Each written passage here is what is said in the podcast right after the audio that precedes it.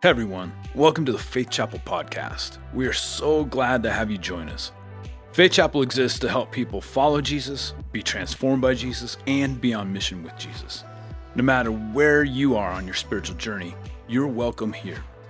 If you have any questions about who we are or what you hear, you can visit faithchapel.cc or email podcast at faithchapel.cc.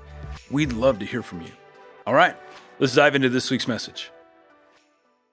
We are going to begin, will be our, our third week in a series where we're talking about the reality that there's a, a battle that's happening for all of us in our minds. And a couple of weeks ago, we looked at Second Corinthians chapter 10, where Paul says this He says, I want you to actually take captive every thought, that there's these lies that can become strongholds, is the term that Paul uses.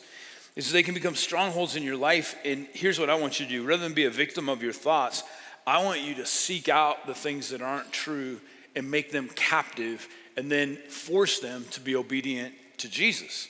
So the problem is, most of the time, these lies about us, our insufficiency, our worth, we end up being obedient to them. And Paul says, no, no, as a follower of Jesus, you get to control what happens in your mind. And then last week, we looked at this idea from Romans chapter 12 that Paul says, I want you to be transformed. And transformation isn't through religious practice. He says, I want you to be transformed. And it begins up here the renewing of your mind. And we talked about what that looks like. How do you renew your mind? And here's what I'd like to do this week realizing that there's a real battle out there, realizing that there are strongholds that can be established in our life. I want us to turn our attention to the book of Philippians, Philippians uh, chapter 1. We'll start at verse 12.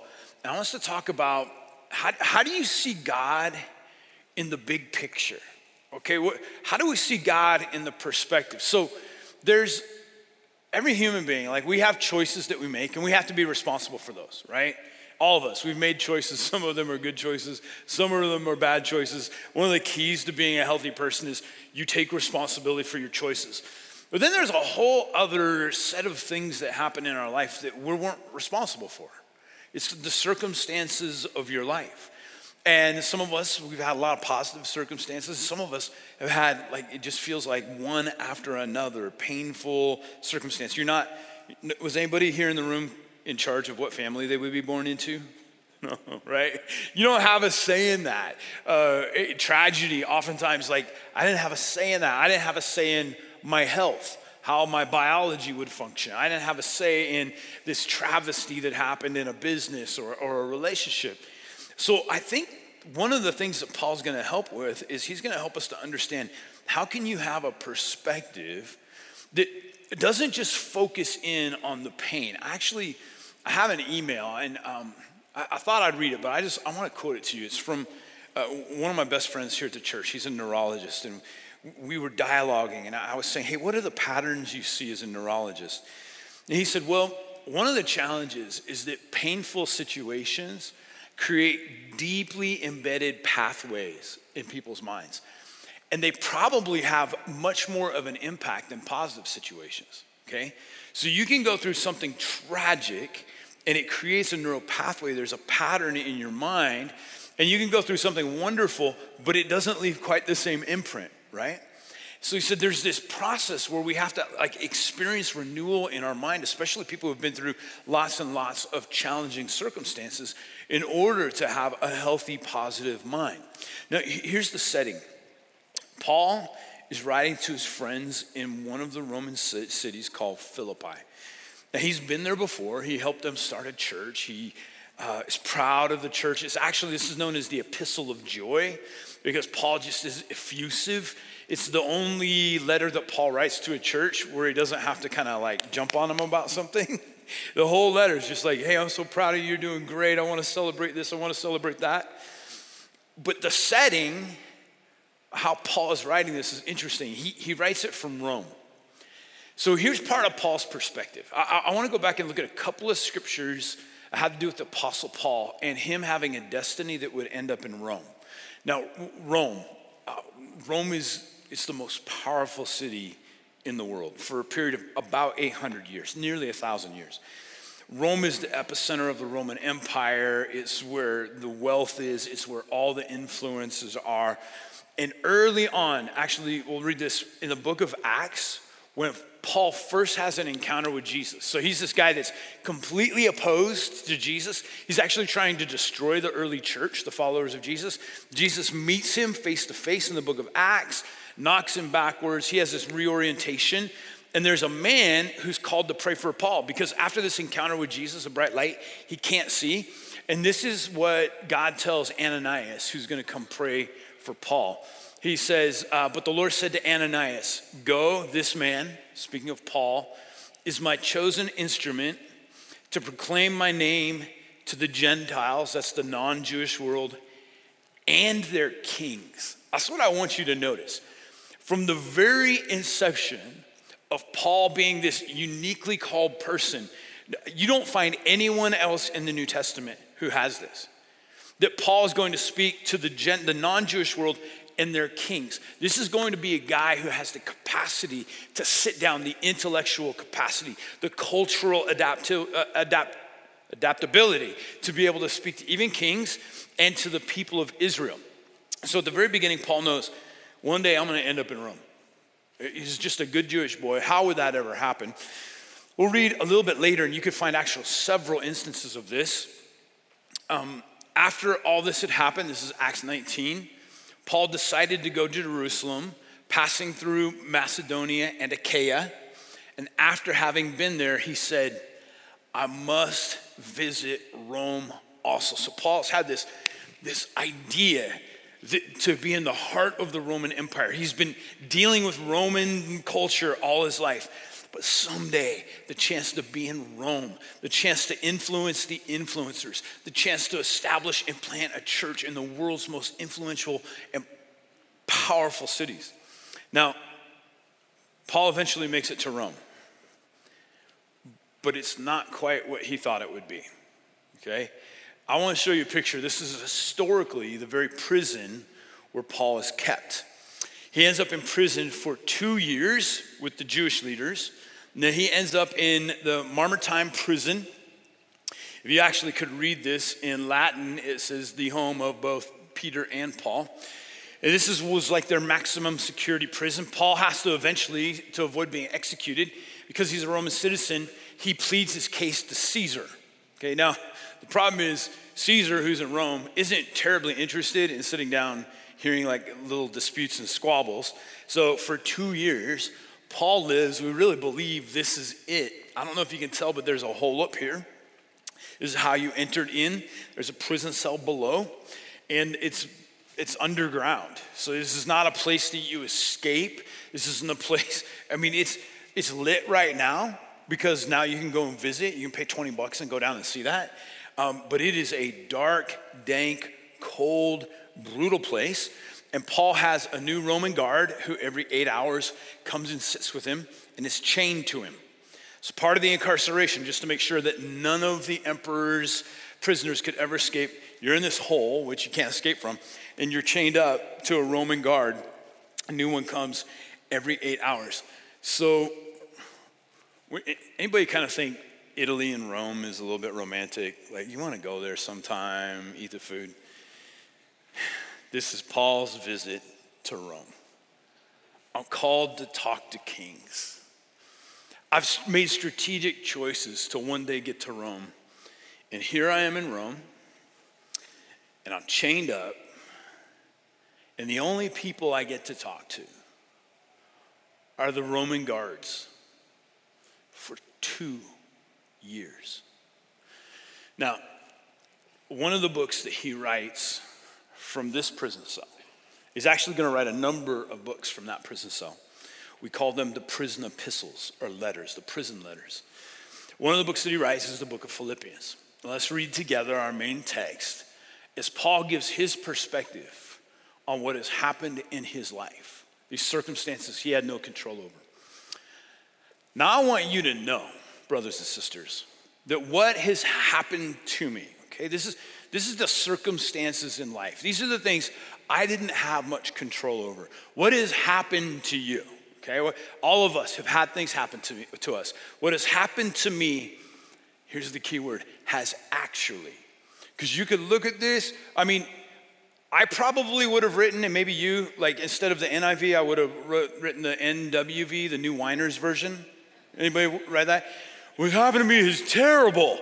I always wanted to go to Rome. I thought I was going to talk to Caesar. Instead, I'm in this stinking prison. It's been four years under the Jews. Now I'm in a new prison cell. This is the worst thing ever. This is not what I signed up for. Like, why won't God set me free? It's not what he says. What has happened to me has actually served to advance the good news, the gospel.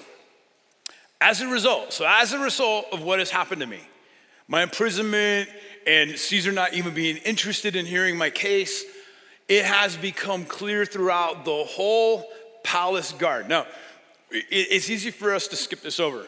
So, Paul is actually in very close proximity to the palace where the emperor is. And so, who guards the emperor's prisoners? The palace guard. So, these are the most highly trained, some of the most deadly men on the face of the planet. And I'm sure they weren't really excited about having a job, you know, guarding a Jewish teacher. This is the whole palace guard, all the people that are involved in the key strategic force that protects Caesar, the whole palace guard, and to everyone else that I am in chains for Christ, for the promised one. And because of my chains, most of the brothers and sisters, he's talking about the church that's already existent in Rome, the Christians, most of the brothers and sisters, not all, but most, have become confident in the Lord. There was a sense of fear, and they were, you live in a place like Rome, you're afraid if I oppose the empire, what would happen? Now, because I've been in prison, they've become all the more confident and dare all the more to proclaim the gospel without fear. Perspective on what happens to you and how is God working in the midst of it. So, like there are a million different worldviews on things. So like the word fate, there are major world religions that say, hey, it's just your fate. There's like some destiny out there. Um, sometimes we use the word luck, like you have good luck, you have bad luck, okay? Um, some people would say it's just the will of God, that God's in control of everything all the time. Um, it's the will of Allah, would be the Muslim world. Paul says, hey, there's a different way of looking at what happens to you. What if there's a God who is working through all the circumstances. Not that he caused every bad thing to happen, but there are things that happen. And God, what if he could capitalize? What if he could make something good out of really tough circumstances? And what if, what if I could begin to have his perspective on life? I'm gonna give you a few points for having the godly perspective, for being able to see the meta narrative of God's work in our lives. Number one, Please know this my story won't make sense unless I know the author of life. Okay, so the story that you're in now, the story that all of us are in, there's some chapters that are probably beautiful and there's chapters that are tragic. But my story will never completely make sense to me unless I know the author of life, the one who is writing the script unless I understand that there is this God who isn't surprised by anything, who allows us, this is, this is like, there's tension here. He allows us to make free choices and yet knows everything, right? My story just will never make sense. Let, let me give you an example. I'm going to give you an example of someone that some of you will know who I'm talking about. This young man, he's born into a fairly dysfunctional family. There's favoritism.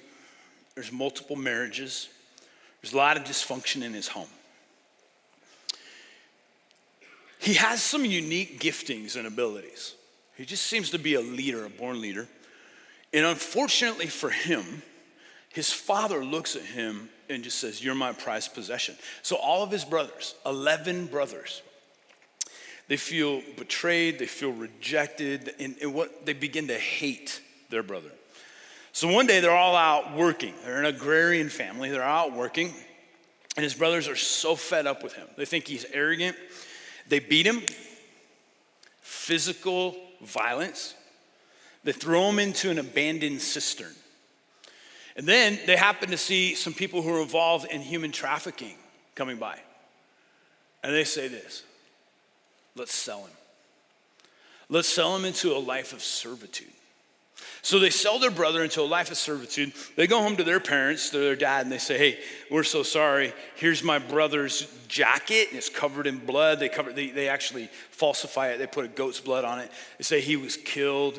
They're so sorry. Dad's crushed. So now you have this young man who's from this dysfunctional family, who's been physically abused, who has now been sold into slavery. He ends up in another land as a foreigner, and he's a, he's a servant. He, he's like he has no freedom, and he does the best he can while he's there. But he's accused of a crime that he actually doesn't does. He actually makes the right choice, but he's accused of a crime, so he's sent into prison.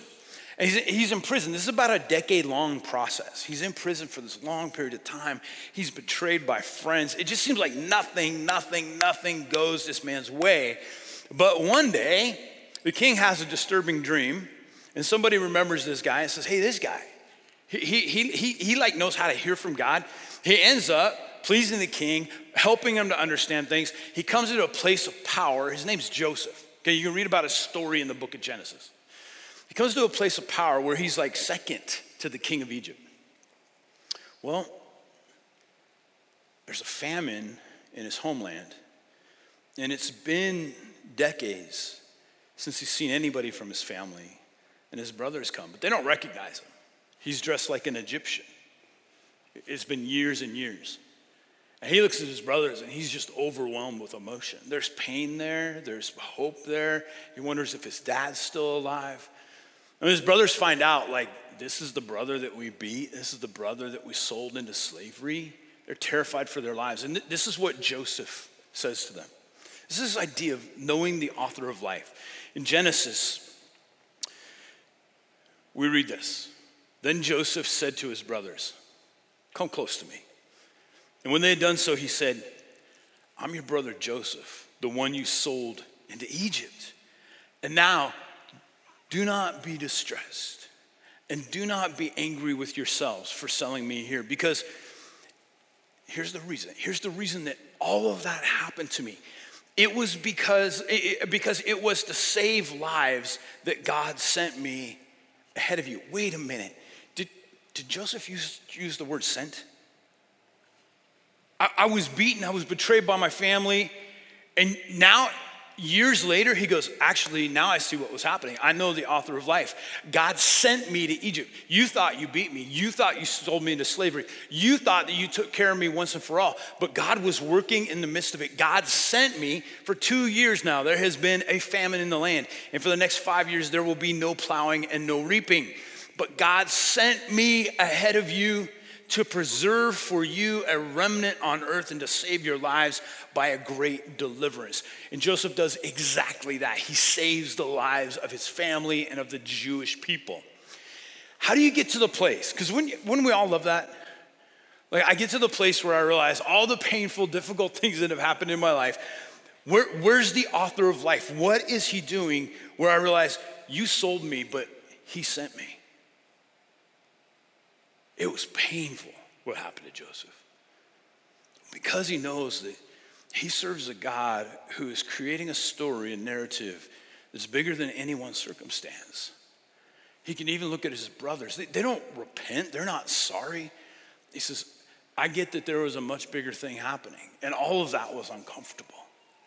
But God knew what He was doing, and here I am at this moment. And along the way, I learned so many strategic and important lessons. So I think the question is always what will my filter be as I look at the circumstances of life? Have you ever wondered like how two people can have pretty much the exact same experience and they come away with completely different conclusions? I was thinking about this. There were some years ago. I, I made the worst hire of my life. Like, I still scratch my head, like, why in the world did I hire this person? Like, things were terrible. I went into their annual review, and it, like, I felt like it was so brutal. And I thought, if I had that review, I would quit. And so I set up a, a meeting the next day to meet with this person to see, like, how they were doing after that review. Because it was like, it was challenging. And uh, I said, hey, how are you doing today? Great, thanks for all the encouragement. I was like, there was no encouragement in that review. None whatsoever. Like we were in the same meeting. You can have different perspectives. Well, I think he had like rosy lenses on, like everything. It's not as bad as it could be, right? Well, I gotta wonder, like, how, what am I looking at? What do I see? Do, do, I have this perspective that in the midst of the days when I'm in prison, the, the midst of the day when I'm betrayed, when it's the most painful, I still believe that the author of life is writing a story. And it's a story, I don't know the ending. That's the problem. When you're in the middle of it, you do not know the ending. But Paul, from his prison cell, says, Listen, man, I'm in prison. You know what? Actually, it's turned out for the good. Actually, God's doing things. I'm totally incapacitated. I'm chained to a Roman guard. But can you see Paul? Like every eight hours, he's like, a new Roman guard. Come on in, come on in. We're gonna spend eight hours together. And guess what? I have some things to talk to you about. What would it be like to be chained to the Apostle Paul for eight hours? He says the whole palace guard, like every one of them, they're all like, no, no, no, no, I'm not taking that ship. New guy, you're going with the Paul guy because he's going to talk to you about some guy named Jesus for eight straight hours. He goes, right now, the whole palace guard, everybody knows what I believe and I, like my perspective on life. I'm not like weeping in my cell. I believe that God is writing a story. I don't know what the end of it is, but I know that right now, God's in the midst of this moment. He is in the midst of this moment. If I don't know the author of life, if I don't believe that he is constantly writing a story, I'll get stuck in the valleys. The travesties and the pains will overwhelm me. Here's point number two Will I focus on my expectations or God's activities? Okay? My expectations. Um, I have been told that I have high expectations. I don't think I do, but apparently I do. I have high expectations for myself and for others. And so I, I find myself like, I, I, can foresee, like, this is how this meeting is gonna go. This is how this uh, weekend should go. And it never goes quite like I want it to. And I focus a lot on my expectations, and then you feel a little disappointed. Like, that's, that's not what I wanted. Or can I focus on God's activity? Here's a brilliant question to ask. You learn this from Joseph, you learn this from Paul. In the midst of all the difficulty, what is God doing? What's he up to? So Paul easily could have focused on his expectations. I thought I'd come to Rome. I thought I would stand before the emperor of Rome. I thought I would have a chance to influence a nation, but instead, here I am. So Paul refuses to focus on the chains. He refuses to focus on that little circular prison underground that he's in. He refuses to focus on the poor food, the cold, damp conditions. They didn't meet his expectations, I guarantee you. Instead, he's looking for what God is doing. What, what is God's activity? Here's God's activity. Bosses, the whole palace guard knows.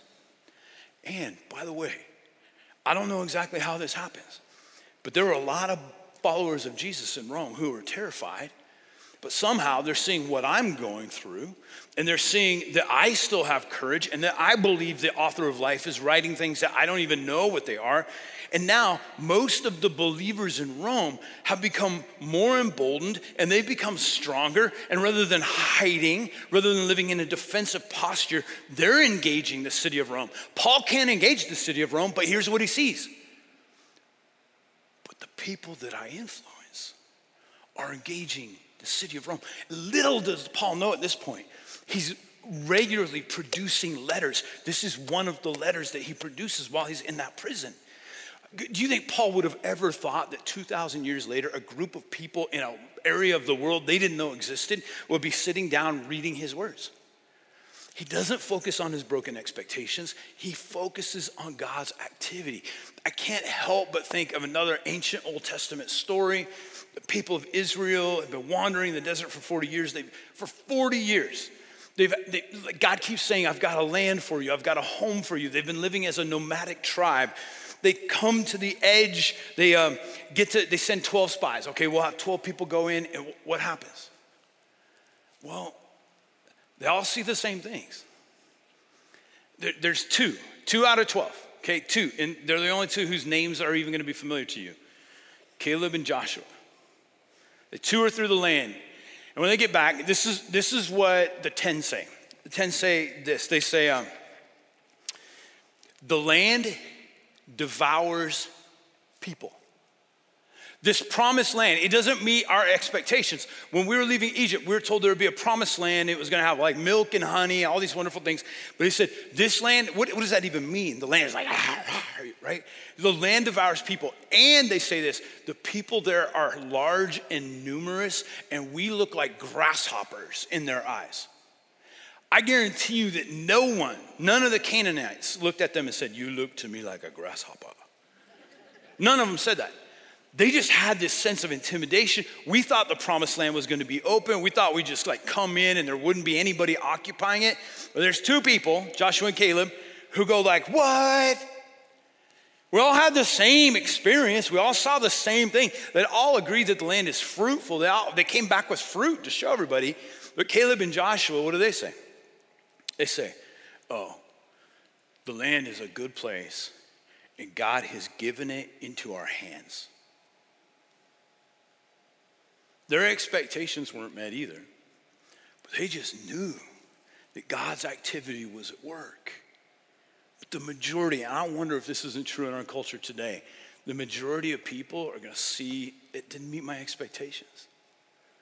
To be a Caleb, to be a Joshua means, hey, I look beyond my expectations and I see God's hand at work.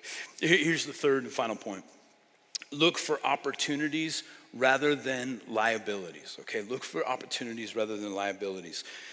Um, liabilities, everything that doesn't work. Okay, everything that this this I, this isn't what I expected. This this is a deficit in my life.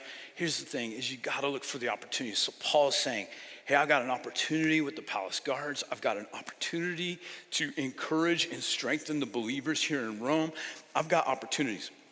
So. Um, I, I, never wanted to talk about this too much because I, I never wanted to be like a, a, bemoaning, woe is us thing. But, you know, a year and a half ago when COVID hit, do you know what that was like for like churches and pastors? And for, for thousands of years, we've been meeting together once a week, and all of a sudden you can't, right? Man, I could feel it. Like, um, like we're trying to like figure out can we record services? What is going to happen? Like, we, we have no idea. And I am, I'm sitting probably about right where you are with a hat on. I'm in here and I'm praying and I'm just like, God, what is happening? Like, is this the end of church as we know it? Or is everything gonna fall apart? And I just, just as clear as day, I heard the Lord remind me of this. this is, he just said this, and this is a quote that he made I will build my church, and it's a church that the gates of hell won't be able to stand against. And I'm like, okay, okay. So all I was thinking about was all the liabilities. We can't meet together. Um, like things like going to be, can I pay our staff? Will anybody ever come back? Do we sell the building? You know, you're just kind of freaking out, right? And I just felt like the Lord said, hey, hey, hey, hey, hey. I've been building my church for 2,000 years. And guess what? I built it through like the plague and I built it through every horrific thing that has happened in the history of humanity. And you know what? I'm not gonna quit building my church right now. And so I got up from that, and a day later, we had a staff meeting. Now I just could walk into the staff meeting. I go, guys, let's not quit. Let's not think about all the all the liabilities. I said, let's think about the opportunities. Like, what are the opportunities? And people in the staff meeting keep going. Seating capacity no longer matters. The size of our parking lot no longer matters. Yeah, yeah. Right, what else? Geography no longer matters. We can do church online. That's when a lot of you guys started joining us. It's like, okay, let's quit thinking about church, just people who can make it to the Billings area. Let's think about churches. Man, this can go anywhere in the globe. And like, you just see this, like the hope. We're all like, God's gonna build this church. Even if we have to wear masks for the next 40 years and can't meet in public, like, what, is like God gonna give up? God say, like, oh, shoot, COVID. I didn't think about that one, right? God's totally in line with all that's happening. So I just would encourage you. I've been trying to put this practice in my life. When something looks like it's just a liability, what's the opportunity? Okay, God, all right, I'm shaking, I'm in prison. Okay, I got rock all around me. There's a little hole where they drop me food. It's cold, it's wet. What are the opportunities? Like, what are you gonna do? What are you gonna do? If you look for God's goodness, you'll see it. You notice you always find what you're looking for, right? If, I, if I'm looking with critical eyes, I'll see plenty of things to be critical for. If I look with an eye of hope and faith, what's gonna happen? I'll see those things. God will open my eyes to be able to see those exact same things. Want to end with just a, a couple of questions. Number one, do I know the author of life? Do, do I know the author? Because your life, I mean, some of you, you're really young and like the story's just beginning, and some of us, you have a, a beautiful first chapter, and like you're just not sure what the rest is going to be. Some of us, we've been around a little while, like we got a lot of chapters accumulated, we don't know what the end is like. Here's the thing that just can put, if you were a follower of Jesus, see, this is key, and I know many of you would be spiritually unresolved. I think one of the most beautiful things about being surrendered to Jesus, being a, a follower of Jesus, is I just suddenly have this perspective that there is the author of life who created, you read about that in Genesis, and still creates. He's writing your story. You might be in a chapter right now where you're like, this is terrible the diagnosis from the doctor, the broken heart, whatever it might be. I, just, I guarantee you, that is not the end of the book. There is a God who makes all things work together for the good for those who love him and are called according to his purposes. Do I know the author? Do I believe that he is ultimately in control of writing the script? The second question Am I okay with altering my expectations and instead looking for God's activity, right? Um, it just breaks my heart. I, I bet every week I have a conversation with somebody who, it's something like this. Like, I used to have hope in God. I, maybe I, I used to be engaged. I used to, but such and such happened to me, and it's been so painful that I've just kind of given up on God because something negative and difficult happened in their life. And I get that. Like, I, I can identify with some of that pain. But because God didn't meet my expectation, I, I, I wish I could tell you that this book said it'd be so great. Hey, once you give your life to Jesus, everything will be awesome. right? You'll have no more pain. You'll make no more mistakes. Nobody will ever betray you. Life is going to just be great. It doesn't say that. I mean, one of the guys who wrote it writes from a prison cell. You know what the end of his story is? He's going to go before Caesar and he's going to be executed. But in the midst of it, he says, that's not the end I would have written. If you're going to write a movie of your life, would it be, and I went before and they killed me? Is God's still working. Because even his physical death, this is what Paul believed, that's not the end of my story. That's the end of chapter one. that was me physically alive on planet Earth.